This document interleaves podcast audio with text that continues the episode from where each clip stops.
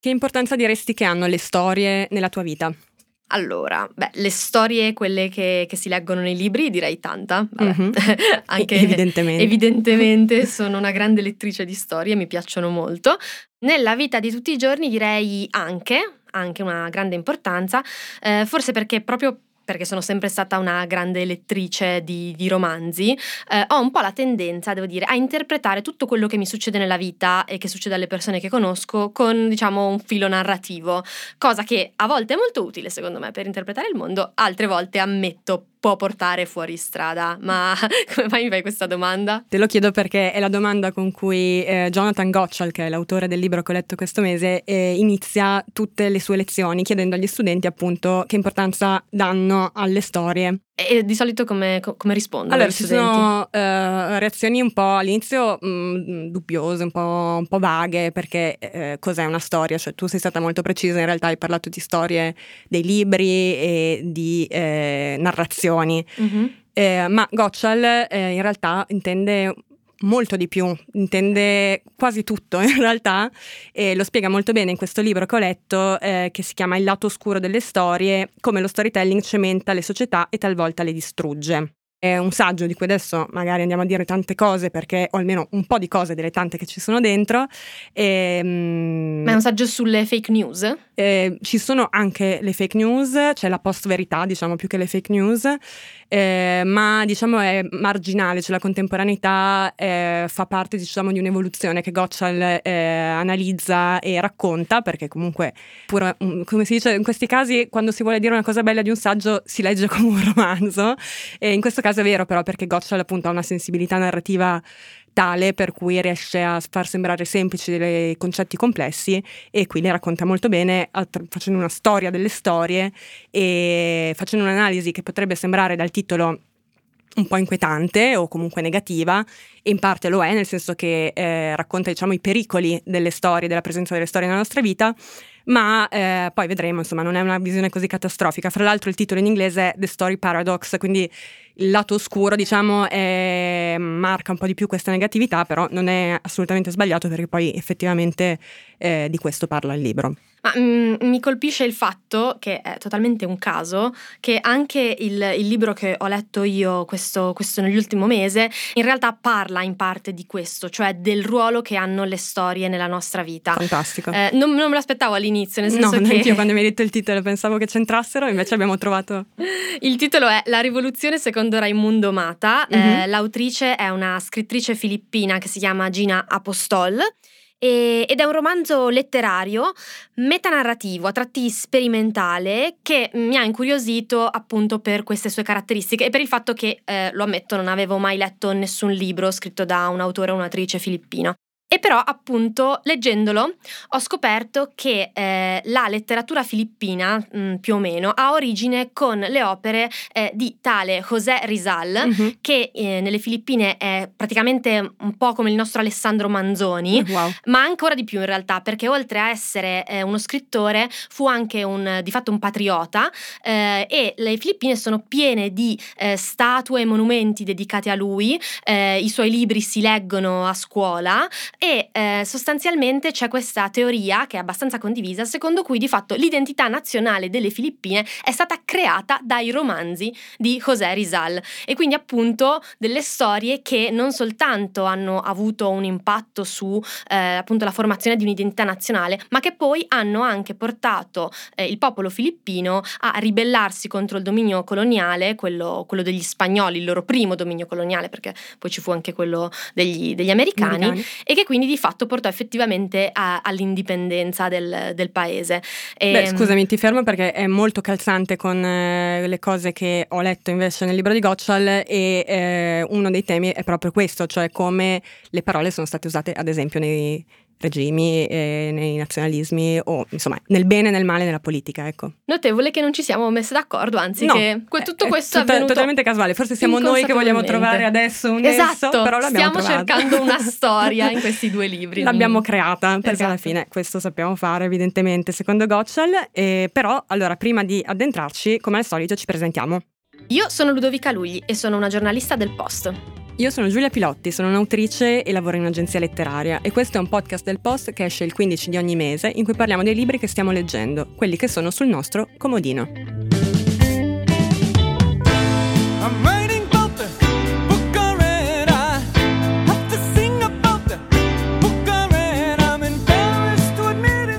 Jonathan Gottschall avevo letto eh, L'istinto di narrare quando era uscito in Italia nel 2014 mm-hmm. eh, e appunto ne avevo tratto questa grande lezione secondo cui appunto siamo fatti di storie, nel senso che eh, secondo la sua interpretazione di fatto una delle cose che ci rende umani, questa, questa espressione si è sentita in tantissimi contesti riferita a tantissime cose, certo. tra cui la risata, eccetera, sì. eh, però che appunto il raccontare storie farebbe parte della nostra umanità, ci distinguerebbe insomma da, dagli altri animali e di fatto ci avrebbe permesso di costruire le nostre culture. Me lo ricordo bene? Sì, è, hai ragione, anche io l'avevo letto a suo tempo, mi era piaciuto tantissimo come anche quest'ultimo, e il concetto alla base è proprio questo, cioè è, una caratteristica umana, ancestrale, eh, primordiale, quella di essere creature nate per inventare e raccontare storie e di fatto siamo l'unica specie che noi sappiamo che fanno questa cosa. Non solo siamo nati per fare questo, ma mh, quello che racconta Gotchal è che la struttura della nostra mente ha preso forma proprio um, attraverso l'elaborazione narrativa dell'esperienza. Quindi questo diciamo è l'assunto di base che lui effettivamente riporta anche in questo libro, cioè non ha cambiato idea sostanzialmente, okay. dice ancora questo, cioè l'umanità racconta storie.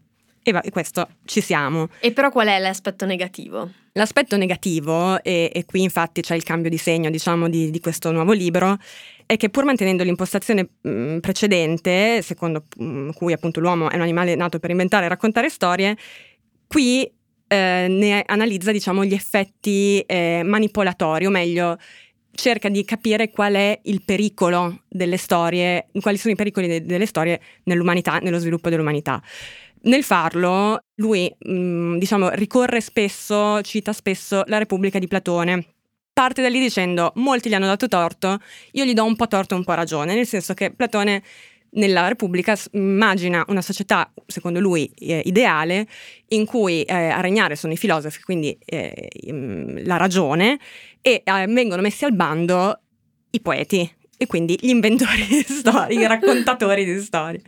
E proprio perché ritenuti pericolosi e vicini all'emozione. E l'emotività è una cosa appunto Gotchal ci torna spesso che eh, effettivamente la componente principale delle storie secondo lui è eh, che rappresenta diversi pericoli che va a spiegare poi con lunghi capitoli molto approfonditi, molto interessanti. Eh, quindi qua ci ricolleghiamo a quel pregiudizio che di fatto la, la storia della letteratura per come la concepiamo oggi si è portata dietro per qualche secolo, per cui appunto il romanzo, inteso appunto come quell'opera letteraria che, che racconta una storia e che eh, mette molto al centro le, le emozioni, in realtà era, era, mal visto, era visto come, insomma, soprattutto quando era un intrattenimento per donne. Sì. Eh, eh, in questo però invece Gotchel, allora lui diciamo non ritiene che le storie siano una cosa brutta, eh, anzi lo ripete più volte, gli esseri umani non possono rinunciare alle narrazioni e eh, più di quanto non possono rinunciare eh, a respirare o a dormire e lo chiama il paradosso dell'ossigeno, cioè le storie sono come l'ossigeno vitali ma allo stesso tempo potenzialmente velenose. La cosa del romanzo, fra l'altro che tu dici, è interessante perché eh, invece Gotcha mh, cita eh, la storica statunitense Lynn Hunt eh, che ehm, sostiene che la cosiddetta rivoluzione dei diritti umani in realtà si debba in qualche modo proprio alla nascita della forma romanzo, perché il romanzo comincia a creare l'empatia, cioè permette a chi legge di esperire vite altrui e quindi in qualche modo di avvicinarsi alle esigenze di persone fuori da sé e così anche di andare in una direzione di progresso. Questa è una visione molto bella eh, e, sì. e, un po' idealistica. idealistica. Ma scusa, cita qualche romanzo specifico che, che avrebbe fatto questo, questo lavoro? Eh, non mi sembra, probabilmente se leggessimo l'opera di Hunt ah, ci beh. sarebbe sicuramente okay. questa cosa. Lui parla appunto di questo lavoro come di eh, un esempio di visione virtuosa delle storie, cioè di come effettivamente le storie eh, in un processo empatico, eh, le storie lui le chiama eh, macchine empatiche, eh, possono anche portare ovviamente, anzi soprattutto fino adesso abbiano portato molti effetti virtuosi, cioè la possibilità appunto di medesimazione e di comprensione eh, dell'altro. Sì, prima di tutto conoscenza eh, dei problemi che possono appunto vivere persone diverse da noi e quindi vabbè, no, interessante che... Questo poi fra l'altro appunto tu dici vivere esperienze fuori da noi fa parte dell'attrazione delle persone per le storie. Quello che lui dice è che una delle ragioni principali per cui non possiamo fare a meno delle storie è questa forma di fuga, non solo dal proprio mondo ma proprio da se stessi. Adesso poi diciamo provo a schematizzare un po' la sua visione, ma prima racconto una cosa che mi ha fatto molto ridere all'interno di questo principio. Eh, lui racconta di un esperimento eh, proprio a proposito della fuga, delle storie usate come fuga, di un esperimento in cui eh, un gruppo di persone viene sottoposta a um, una scossa elettrica, non eh, ovviamente grave, ma comunque molto dolorosa e molto fastidiosa. Dopodiché, dopo, fai conto, mm, pochi minuti o comunque non dopo tanto tempo, gli viene chiesto, e ovviamente dopo la prima scossa dicono che non si farebbero, non vorrebbero mai sottoporsi di nuovo a una cosa così dolorosa, che mm-hmm. non sarebbero neanche disposti a rifarlo se neanche venendo pagati. Dopodiché gli viene proposto di o ricevere una nuova scossa, oppure di passare dieci minuti in una stanza a pensare, seduti a pensare. e la gran parte degli, dei soggetti eh, esaminati scelgono la scossa. Ma perché? Perché è, questo è il livello di eh, lui la chiama grande loquacità, cioè ognuno di noi ha un monologo interiore da cui evidentemente desidera fuggire, chi più chi meno. Diciamo i soggetti eh, che si sono sottoposti a questo esperimento spesso desiderano fuggire da se stessi, al punto che non sono disposti a passare 10 minuti. Ma 10 minuti sono pochissimi! Sono pochissimi. Tu lo dici perché il, solo il 25% delle donne sceglie un'altra scossa. Quindi diciamo le donne sono più portate a stare dieci minuti in una stanza a pensare. La stanza tutta per loro. La stanza tutta per sé, evidentemente è una cosa che un po' di più desiderano uom- le donne rispetto agli uomini. Comunque, Perché forse questo... appunto manca, è mancata per secoli e secoli e quindi è ancora molto ambita. Esatto, eh, quindi eh, forse c'è una deformazione. Non mi ricordo se questo esperimento era legato solo alla contemporaneità o se era una cosa che eh, risale, non mi ricordo se Gotchal lo specifica, eh, però l'ho trovato molto divertente e anche eh, estremamente indicativo di quanto abbiamo evidentemente bisogno di occupare la testa e quando eh, appunto lui fa quella domanda ai suoi studenti, l'importanza che hanno le storie nella vostra vita, solo dopo un po' noi realizziamo e loro realizzano e noi realizziamo con loro che le storie sono veramente tutto. Lui quello che dice è che sostanzialmente noi passiamo la vita a raccontare storie, ma noi adesso magari ci stiamo immaginando la storia di, non so, una trama, mm-hmm. ma in mhm. realtà qualsiasi tipo di comunicazione è una storia. Noi stiamo quasi sempre, secondo Gotcha, stiamo sempre cercando di convincere qualcuno, di manipolare, questo è il termine diciamo negativo che lui usa, eh, la percezione dell'altro. E questo fanno le storie. Lui, diciamo, mh, mm, adesso cerco di farla breve perché appunto, come dicevo, ci sono molti spunti qui dentro e mi piacerebbe che poi, eh, cioè ovviamente è, è, interessante da leggere. Ma sì, ma in tutto ciò non mi hai ancora detto nessun aspetto negativo, mi pare, a parte le idee di Platone. Adesso hai ragione anche tu, effettivamente, ma devo dire che Gottschall stesso ci arriva con calma agli aspetti negativi, nel senso che prende Platone, dice questa cosa della, della, Repubblica, ci segnala che Karl Popper, altro filosofo invece del Novecento, ce l'aveva a morte con Platone e l'ha ritenuto in parte responsabile del nazismo, cioè per lui la visione della Repubblica equivale a un incentivo, diciamo, alle distopie totalitarie. Perché non c'era abbastanza empatia ed emozione? Perché sostanzialmente Platone incoraggia, cioè la visione di un posto in cui le storie vengono, i, narratori vengono banditi e un solo, cioè diciamo un narratore supremo disposto, diciamo eh, a cui è consentito raccontare le storie, è ovviamente è di, di, fatto la base di un totalitarismo. Ok, quindi in e, questo caso Hitler. In questo caso Hitler, ma insomma anche tutti gli altri, in qualche modo Hitler raccontava delle storie e come, certo. come lui tutti quelli che hanno eh, governato in modo autoritario. E, però allora no, proviamo un po' a fare ordine effettivamente sugli aspetti negativi che, ripeto, non è che ci arriviamo subito. Lui, eh, mm, Gotchal non ci tiene a buttartela male, diciamo, lui vuole spiegarti solo come funziona secondo lui e mm, cerca di creare quella che, partendo da in realtà il lavoro di eh, famoso linguista americano Noam Chomsky, che eh, secondo cui esiste una grammatica universale alla base di tutte le lingue, teoria anche molto contestata per altri motivi, lui invece cerca di creare una grammatica narrativa universale, o meglio sostiene che questa grammatica esista, ed è eh, fatta sostanzialmente di tre elementi. Mm-hmm. Cioè una storia ha sempre queste tre cose, secondo lui, che sono molto importanti e costituiscono eh, una storia che funziona. Perché poi ci sono anche le storie che non funzionano, ma questo è tutto un altro discorso. Oddio, adesso ho paura delle storie che non funzionano.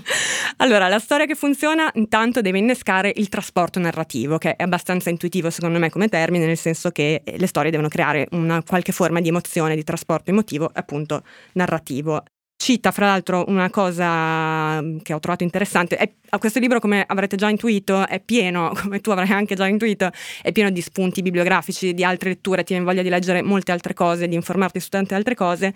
Una di queste è questa Media Equation, che non penso sia uscito in Italia, è uno studio del 1996 eh, di due americani che si chiamano Clifford Nass e Byron Reeves, che eh, sostanzialmente teorizzano questa equazione che è media uguale vita reale, cioè che il cervello umano non si sia evoluto oltre l'età della pietra e che quindi non sia programmato, diciamo, per elaborare eh, le esperienze eh, fornite dai media, cinema, tutto ciò che è venuto molto dopo, il cioè cervello umano pratica... lo elabora come se fosse la realtà, cioè non è in grado di discernere eh, la realtà dal, raccon- dal, racconto mediato. E questo infatti è interessante perché mh, Gottschall racconta un altro studio cu- da cui emerge che se si chiede a un gruppo di persone eh, di raccontare un trauma, molto spesso, mi sembra il 91%, raccontino momenti di film del terrore, eh, libri che li hanno turbati e quasi mai eventi reali, quasi mai l'11 settembre. Ma cioè, credendo che sia capitato a loro non, oppure non con la consapevolezza? No, no, no, non come un falso ricordo, ma come ricordi eh, dolorosi o spaventosi, cioè viene molto più facile eh, riportare alla mente eh, questa sovrapposizione, cioè il fatto che una cosa che ti ha fatto molto paura da bambino o anche in età adulta eh, sia percepito sostanzialmente come se fosse la realtà, cioè il, tuo cervello la elabora nello stesso identico modo. E quando parliamo, parlando di un romanzo, diciamo che ci siamo immedesimati. Esatto, okay. esatto. E di fatto, non so, allora lui non, non, parla di veri e propri processi cognitivi, però è un po' quello che eh, diciamo succede con i neuroni specchio, cioè noi guardiamo una cosa e il nostro cervello la elabora come se stesse succedendo. Questo sostanzialmente. E per Guardiamo, qualche ragione leggiamo, rimane più impresso rispetto invece a ciò che c'è effettivamente esatto. accaduto. Ok. Esatto. Questo è, mm, adesso detto un po' grossolanamente, ma molto bene raccontato da, da Gottschall, è il trasporto narrativo. Il secondo punto delle storie che tutte le storie eh, devono avere per funzionare è il conflitto. Anche questa è una cosa che secondo ah, me certo, questa è teoria detta, di esatto. tutte le scuole di scrittura. Tutte le scuole di scrittura hanno detto questa cosa ed è vero, nel senso che una storia funziona eh, se c'è un qualche tipo di contrasto da risolvere, altrimenti nessuno vuole sapere di un, una persona a cui va tutto bene dall'inizio alla fine, uh, di una bella giornata. La storia di una bella giornata è non è interessante, esatto. E, ehm, e, per esistere, fra l'altro, un conflitto ha bisogno di cattivi, e questo infatti è il terzo elemento okay. uh, di una storia, secondo, secondo Gottschall, e, appunto di un contrasto tra bene e male, che è vero sempre da, dalla Bibbia a Harry Potter sostanzialmente, nel senso che poi anche sulla moralità delle storie Gottschall parla molto, però insomma non possiamo dire tutto in questo, insomma non vorrei semplificare eccessivamente, quindi diciamo che nello schema uh, fermiamoci a, a questa alla presenza dei cattivi nelle storie che sono fondamentali. Qua arriviamo all'aspetto negativo okay. e finalmente ce la facciamo, eh, nel senso che tutte queste cose che compongono una storia, che possono storicamente eh, hanno attivato l'empatia, quindi un effetto estremamente virtuoso, in realtà hanno portato in tempi contemporanei a uh, polarizzare enormemente eh, le visioni, nel senso che quello che lui spiega è che eh, i social e la comunicazione contemporanea hanno iperdiffuso le storie. Abbiamo sempre raccontato un gran numero di storie, ma mai come in questo momento sono accessibili e prodotte e raccontate a flusso continuo. Per di più la cosa che cambia è che se un tempo, eh, diciamo anche primordiale, però la storia era qualcosa che univa, e quindi una tribù si trovava intorno al fuoco e, e una storia veniva raccontata per un gruppo di persone, ora molto, sempre di più fruiamo delle storie singolarmente, dai, dai, nostri divani, con i nostri telefoni in mano, ognuno per sé. Questo, ad esempio, è uno degli aspetti negativi, nel senso che non è colpa di per sé delle storie, ma nel momento in cui con questi crismi che abbiamo detto, cioè con eh, la presenza di conflitto, antagonisti e eh, forte emotività, eh, si va in qualche modo a prendere di mira le singole sensibilità e quindi questo appunto polarizza, divide molto più di unire. Quindi siamo divisi sia perché siamo mh, mm, ognuno singolarmente che guarda lo schermo del suo smartphone, ma anche perché eh, appunto tendiamo a essere divisi in gruppi da, da, questa divisione tra buoni e cattivi. Esatto, cioè c'è sempre bisogno di trovare un cattivo, ognuno però sempre di più lo trova dove vuole lui, nel senso che si sono moltiplicate le dicotomie, si sono moltiplicati i contrasti, eh, si sono moltiplicate le storie e, e in qualche modo eh, siamo targetizzati quasi singolarmente anche, sul tar- cioè anche sull'operazione di targeting che forse si può dire di non so eh, anche sul diciamo elaborare storie o sulla possibilità di elaborare storie dedicate a eh, personalizzate. personalizzate, grazie. E, ovviamente ne parla molto anche di questo aspetto e parla anche ad esempio di un uh, episodio di, Bander, di, Netflix che si chiama Bandersnatch che è in realtà un mini film, ah, sì, certo. un esperimento perché è il primo, credo, il primo film interattivo che Netflix ha prodotto eh, in cui l'utente, il, lo spettatore poteva scegliere le sorti dei personaggi selezionando del, degli esiti delle, delle, azioni dei protagonisti.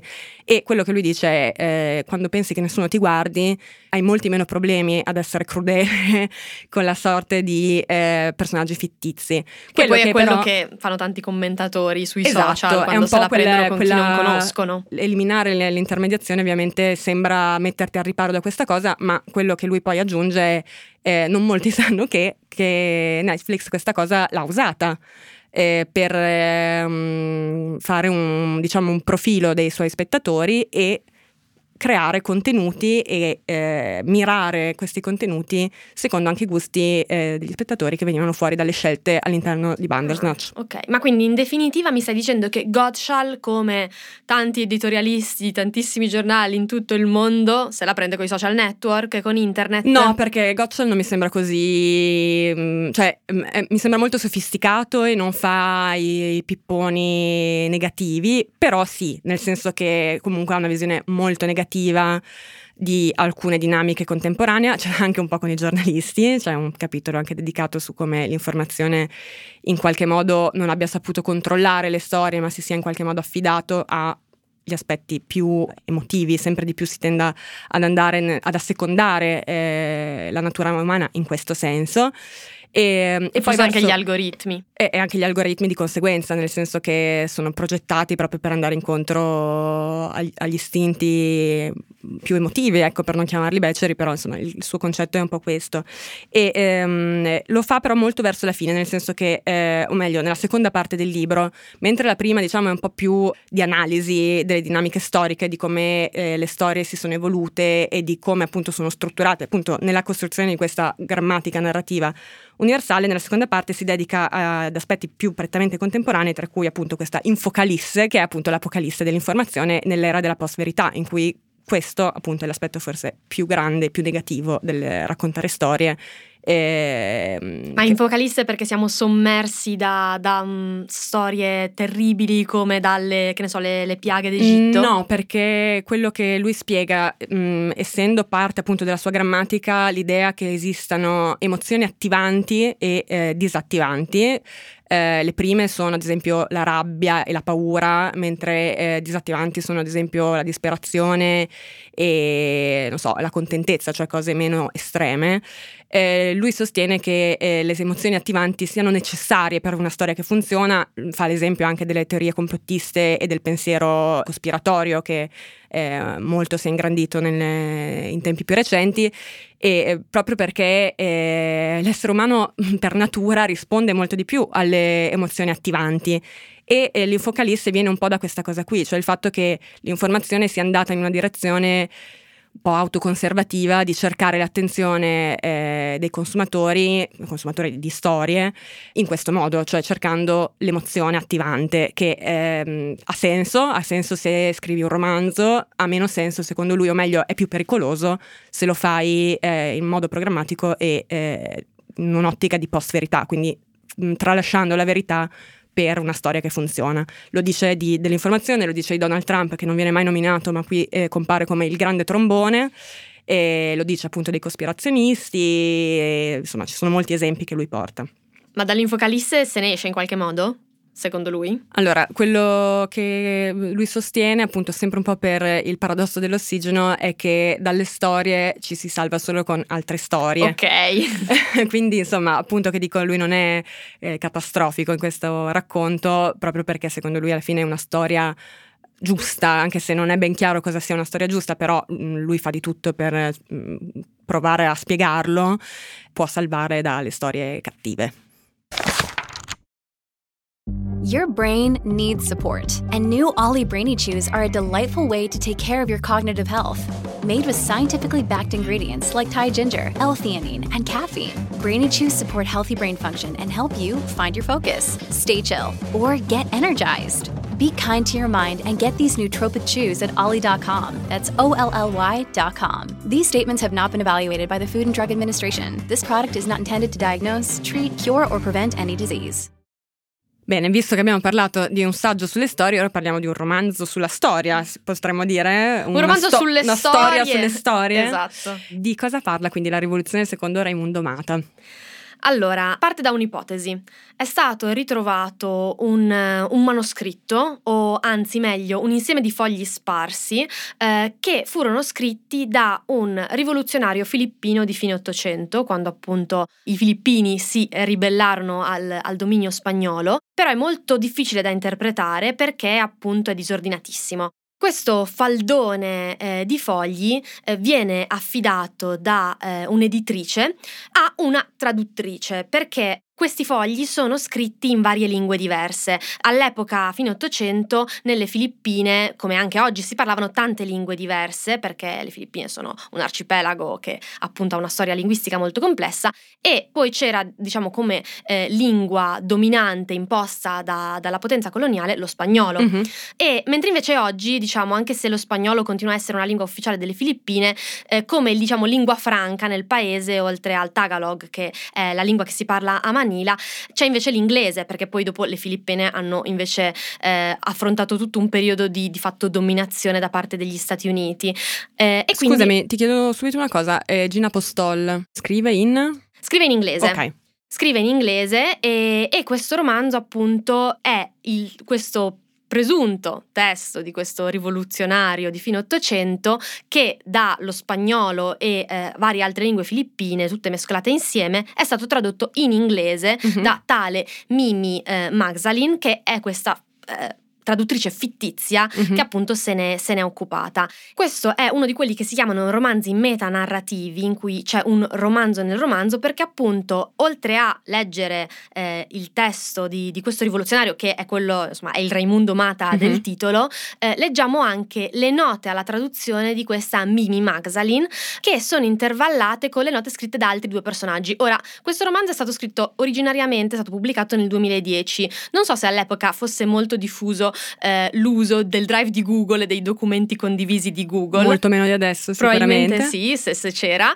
Eh, però a me ha ricordato, diciamo, questo, queste note al testo eh, hanno ricordato come funzionano i commenti. Per chi non, non, lo conosce, lo spiego un attimo. I documenti condivisi di Google bisogna immaginare dei, appunto, un editor di testo come quello che ehm, si trova in tutti i computer, in cui però si può, insieme ad altre persone che hanno accesso a, a questo documento, commentare commentare eh, ciò che si scrive. È uno strumento molto utilizzato. È un po' per... lo strumento revisione anche di Word o sì. di altri software di scrittura che permette appunto di vedere opinioni altrui sul testo. In tempo reale. In tempo reale. E quindi in pratica di fianco al testo principale si può scrivere una sorta di chat eh, che, che, può essere anche differita chiaramente, mm-hmm. in cui si condividono eh, opinioni su quello che si sta scrivendo. Viene molto usato da gruppi di lavoro che devono scrivere qualcosa insieme. Eh, e appunto queste note sembrano una di queste, di, questi, di queste, chat, di questi commenti su Google, perché si alternano i commenti della traduttrice, eh, della curatrice del volume, che è, è, una storica con forti idee nazionaliste mm-hmm. eh, sulle Filippine, e, e invece una Tutti personaggi fittizi. Tutti comunque. personaggi fittizi, um, e una psicanalista eh, che mh, mm, si capisce eh, si è subentrata nella curatela di, eh, di questo manoscritto nel momento in cui eh, la storica ha avuto una sorta di collasso nervoso ed è stata eh, ricoverata eh, in una, in, una, casa di cura. Um, scusami, ma eh, graficamente come si presenta questo lavoro? Sono note a fine del testo, in fondo alla pagina, a fine capitolo? Sono note... Sembra molto complicato da gestire, ecco. Allora, lo è soprattutto all'inizio, ma dopo un po' che ci prendi okay. la mano, diciamo, diventa semplice. Mm-hmm. Sono note in fondo alla pagina. Ok. Sono scritte... Le più semplici, diciamo, da, esatto. da consultare. Esatto, non, so, non, bisogna continuamente andare avanti e indietro, come invece bisogna fare eh, in, in, Fuoco Pallido di Nabokov, che ecco. appunto è un altro romanzo che ha una struttura simile. Sono scritte in un um, carattere più piccolo mm-hmm. eh, e eh, all'inizio sono un po' ostiche da leggere, soprattutto perché ehm, le prime pagine di questo presunto manoscritto sono veramente molto enigmatiche, non si capisce bene, sembrano eh, quasi degli esperimenti di un ragazzino, quindi non si capisce veramente cosa ci sta raccontando questo Raimundo Mata e di conseguenza le note sono piene di scambi tra questi tre personaggi che interpretano il testo. Però andando avanti, perché appunto le note seguono un po' la, la biografia di questo personaggio e quindi la, la, sua crescita, il testo diciamo di Raimundo Mata prende il sopravvento nella pagina eh, e il romanzo si legge anche molto più speditamente. A un certo punto addirittura eh, la traduttrice e la psicanalista insistono con la storia dicendo ok però basta commentare perché eh, dobbiamo ascoltare la voce di Raimundo, ne parliamo poi. E quindi ah, ci sono alcune pagine in cui di note in realtà non ce ne sono, non ce n'è neanche una. Perfetto, quindi diciamo la narrazione principale procede con Raimundo. Sì, alla fine sì, e devo dire che non bisogna neanche pensare a un testo particolarmente difficile da, da leggere. Ti leggo un brevissimo estratto semplicemente per far capire che, di che tipo di lingua stiamo parlando. Siamo a più o meno metà del romanzo e eh, Raimundo ha appena letto letto eh, il romanzo eh, di José Rizal, questo appunto reale eh, letterato ed eroe eh, della storia delle Filippine, eh, che si intitola Noli me tangere e, e sostanzialmente appunto, secondo tutte le interpretazioni storiche, ha contribuito a formare l'identità nazionale filippina. E Raimundo dice questo. Fu come un fulmine a ciel sereno, una pioggia di pietre, una scarica improvvisa uno scuotersi di montagna, una bufera marittima violenta e pesante, una frustata. Un tifone, un terremoto, la fine del mondo. Ero distrutto. Mi lasciò ammutolito. Cambiò la mia vita e il mondo era cambiato quando finì di leggerlo. Mi alzai dal letto, due giorni dopo, e pensai, è solo un romanzo. Quindi appunto mh, mm, non parliamo di una lingua particolarmente complicata, bisogna soltanto entrare. Io, do, io, ci ho messo 30 pagine. Pensi che in traduzione ti renda la complessità comunque linguistica della provenienza dell'autrice o è una cosa che non esiste in partenza e che invece è stata diciamo rispettata? No, allora io credo che il traduttore, che, che è Alessandro Raveggi, abbia fatto eh, un lavoro molto attento da questo punto di vista, non soltanto perché di fatto la struttura complicata del romanzo lo richiede, eh, ma anche perché lui, eh, oltre a essere un traduttore e uno scrittore, è anche uno studioso di, di letteratura che si è occupato tantissimo eh, dei romanzi e in generale insomma delle opere narrative che contengono lingue diverse, perché mm-hmm. oltre appunto a questa idea secondo cui questo mh, presunto manoscritto eh, sarebbe scritto in lingue diverse. Comunque all'interno del testo sono mantenute tantissime parole che non sono in inglese, ma che eh, appartengono ad altre delle lingue filippine. Ci sono inoltre dei giochi di parole e dei messaggi cifrati, perché vabbè, mh, appunto, è una storia di rivoluzionari che di fatto fondano eh, una organizzazione segreta simile alla carboneria italiana mm-hmm. e mh, per nascondere, diciamo, i loro messaggi eh, alle autorità spagnole usano anche dei, dei codici. Eh, infatti, tipo, l'ultima frase del romanzo, eh, insomma, n- non è uno spoiler perché non dico cosa dice, però eh, è una frase in codice che, eh, diciamo, il lettore deve, di cui deve ricostruire il significato eh, cercando degli indizi all'interno Bello, adoro queste cose, io le trovo sempre meravigliose. Io penso che in realtà ci siano molti giochi che io non ho colto, perché credo che molti di questi, diciamo, cose nascoste siano visibili soltanto al lettore filippino, però comunque secondo me il romanzo può essere apprezzato eh, anche dal lettore italiano, dal lettore eh, americano e, e, appunto... È stato pubblicato prima nelle Filippine o prima negli Stati Uniti? Allora, ha avuto una storia editoriale particolare perché questo è il um, secondo romanzo di Apostol. Nelle Filippine era stato pubblicato addirittura nel 2010 e, e poi, dopo il successo dei romanzi successivi, eh, è stato pubblicato anche negli Stati Uniti e nel Regno Unito e, e, da lì è arrivato anche da noi. Comunque, tornando alla questione della traduzione, eh, Raveggi appunto studia questi romanzi che eh, mescolano lingue diverse. Un caso più famoso per, per contestualizzare è Guerra e Pace di Tolstoi, che, in cui i personaggi parlano in francese perché sono, fanno parte della nobiltà russa che effettivamente certo. pa- comunicava in francese e diciamo nella versione originale del romanzo e anche diciamo nelle traduzioni più recenti questo aspetto è mantenuto, infatti i dialoghi spesso sono, sono in francese addirittura a volte senza traduzione. E, ehm, comunque io gli ho chiesto eh, a, a, Raveggi eh, di raccontarmi un po' come è stato tradurre questo romanzo. Ecco, perché sembra effettivamente un lavorone, quindi esatto, è interessante capire esatto. qual è il processo. Ho un suo vocale da ascoltare.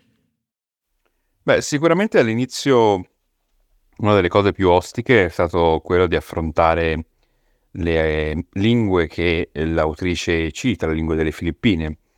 E fortunatamente sono citate in modo, diciamo, contestuale, con uh, alcune parole, ricette, oppure frasi emblematiche che spesso, conoscendo la natura del romanzo, vengono poi chiarite e anche, diciamo, tradotte. Si gioca anche su, è un libro appunto sul tema anche della traduzione, no?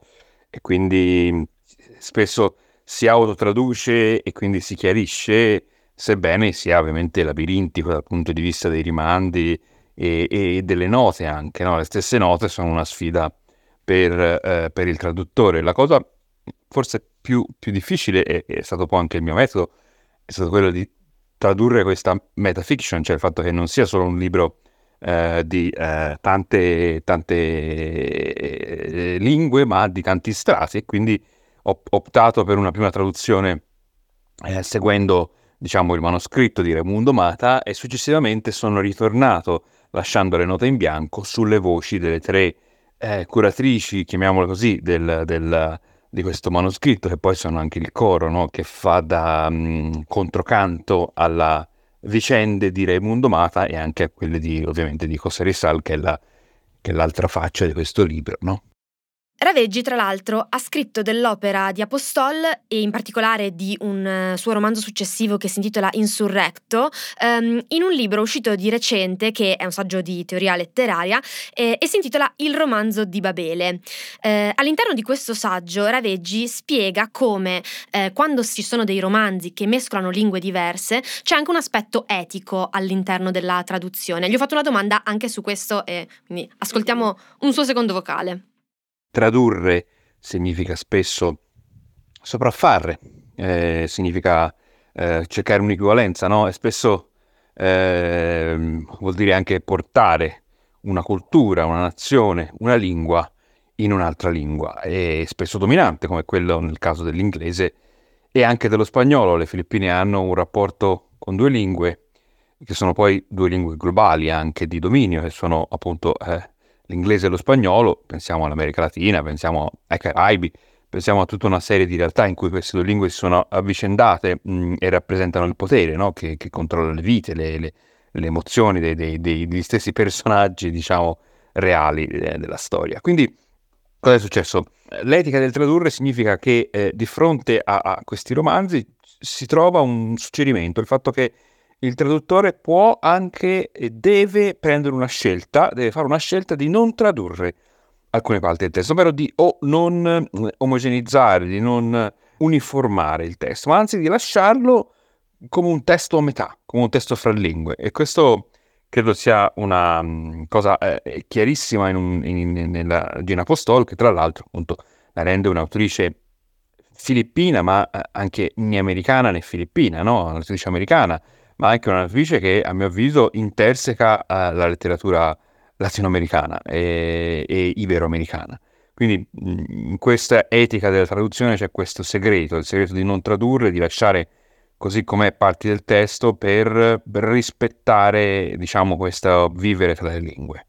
Allora, io ammetto di essere un po' anglofila nelle mie letture spesso e, e mm, quindi mi, mm, insomma, mi, incuriosisce molto come si arriva a un romanzo eh, filippino e ehm, a chi piacerebbe secondo te, cioè per chi è questo libro? Ma allora, vabbè, a un certo punto di vista è comunque un romanzo in sì, inglese. Esatto. Ecco, Questo lo dico per te, per te. E, e, che ci è arrivato anche per l'interesse che ha dimostrato comunque, a parte che Gina Apostol vive negli Stati Uniti, ha scritto per tante testate americane e appunto l'editoria americana sta contribuendo a, a un suo lancio come autrice in tutto il mondo mm-hmm. e proprio grazie a questo io sono, sono, arrivata a volerla leggere perché Insurrecto, eh, il, il suo romanzo più recente, in cui tra l'altro ci sono anche questi personaggi italoamericani perché eh, lei eh, era sposata con un italoamericano, ah. e quindi c'è anche un po' di Italia eh, in, in, questo suo ultimo romanzo che spero sarà pubblicato prossimamente. Questo romanzo è stato pubblicato nel Regno Unito da eh, Fitzcarraldo, eh, che è una piccola casa editrice, un, editri- un, editore indipendente molto chic, si ha queste copertine, devo dire che è molto italiana come scelte grafiche perché se nell'editoria anglosassone di solito ci sono eh, copertine molto colorate, tutte diverse l'una dall'altra, non esiste il concetto di sì, collana. Progetti grafici mirabolanti. Sì, che, che che veramente attirano tantissimo l'attenzione rispetto alle copertine che vediamo da noi. Eh, invece Fitzcarraldo va controcorrente perché eh, ha delle copertine tutte identiche, monocromo Blu, blu, per la narrativa, bianche per la saggistica, eh, con la scritta in bianco e in blu e viceversa, e si è distinta non soltanto per questa eh, identità grafica particolare e controcorrente, eh, ma anche perché è mh, diventata nota come una casa editrice che eh, ci azzecca sui premi Nobel per la letteratura. Ah. Perché eh, nel 2014, quando era appena nata, aveva cominciato a pubblicare eh, Svetlana Alexievich, che l'anno dopo vinse il Nobel e che non era pubblicata prima, diciamo, nel mondo anglofono. E quindi, tra l'altro, eh, visto che eh, aveva un contratto per i diritti di Alexievich, per cui praticamente eh, poteva, insomma, era proprio la casa editrice che avrebbe venduto i, i, diritti all'estero e in particolare negli Stati Uniti, ci fece tantissimi soldi, proprio perché ovviamente gli, gli autori che vincono il premio Nobel sono poi molto Beh, certo. ambiti. Hanno, avranno stappato diverse bottiglie famiglie assolutamente. E, e, poi lo hanno rifatto perché eh, questo è successo nel 2015 ma eh, nel 2019 eh, quando eh, ha vinto il premio Nobel Olga Tokarczuk di nuovo eh, Fitzcarraldo era eh, la casa editrice che la pubblicava nel Regno Unito. Altre bottiglie stappate da Fitzcarraldo. Esatto e non le ultime almeno finora wow. perché Fitzcarraldo è anche l'editore britannico di Annie Ernaux che l'ha vinto ah, l'anno scorso. beh una triplette importante Assolutamente. Esatto, e per via di questa tripletta di successi che ha reso nota Fitzcarraldo come la casa editrice dei Nobel, eh, io ho cominciato a spulciare il loro catalogo. Ho notato che oltre a queste autrici c'erano anche tanti altri autori, insomma, di altre parti del mondo cui avevo apprezzato i libri, eh, penso ad esempio a Mattia Senar che è francese, eh, ad Alejandro Zambra che è cileno, ma anche a Maria Stepanova, russa e addirittura un'italiana, cioè Claudia Durastanti, eh, perché mi sono detta, boh, magari se mi leggo altre cose che hanno scritto, a parte che probabilmente mi piacciono perché ci sono tanti autori che, che mi piacciono nel loro catalogo, eh, ma poi sono anche curiosa di scoprire magari nomi che non ho mai sentito nominare. Certo. E, e, quello di Apostol era proprio uno, uno di questi. E quindi quando eh, Utopia Editore, perché eh, in Italia eh, il romanzo è stato pubblicato da questa piccola casa editrice che, che, esiste da pochi anni e che appunto si chiama, si chiama Utopia, ho detto subito ok, lo voglio leggere, voglio assolutamente scoprire come scrive questa, questa scrittrice autrice filippina. Quindi la risposta alla mia domanda per chi è questo libro è i fan di Fitzcarraldo o anche altri?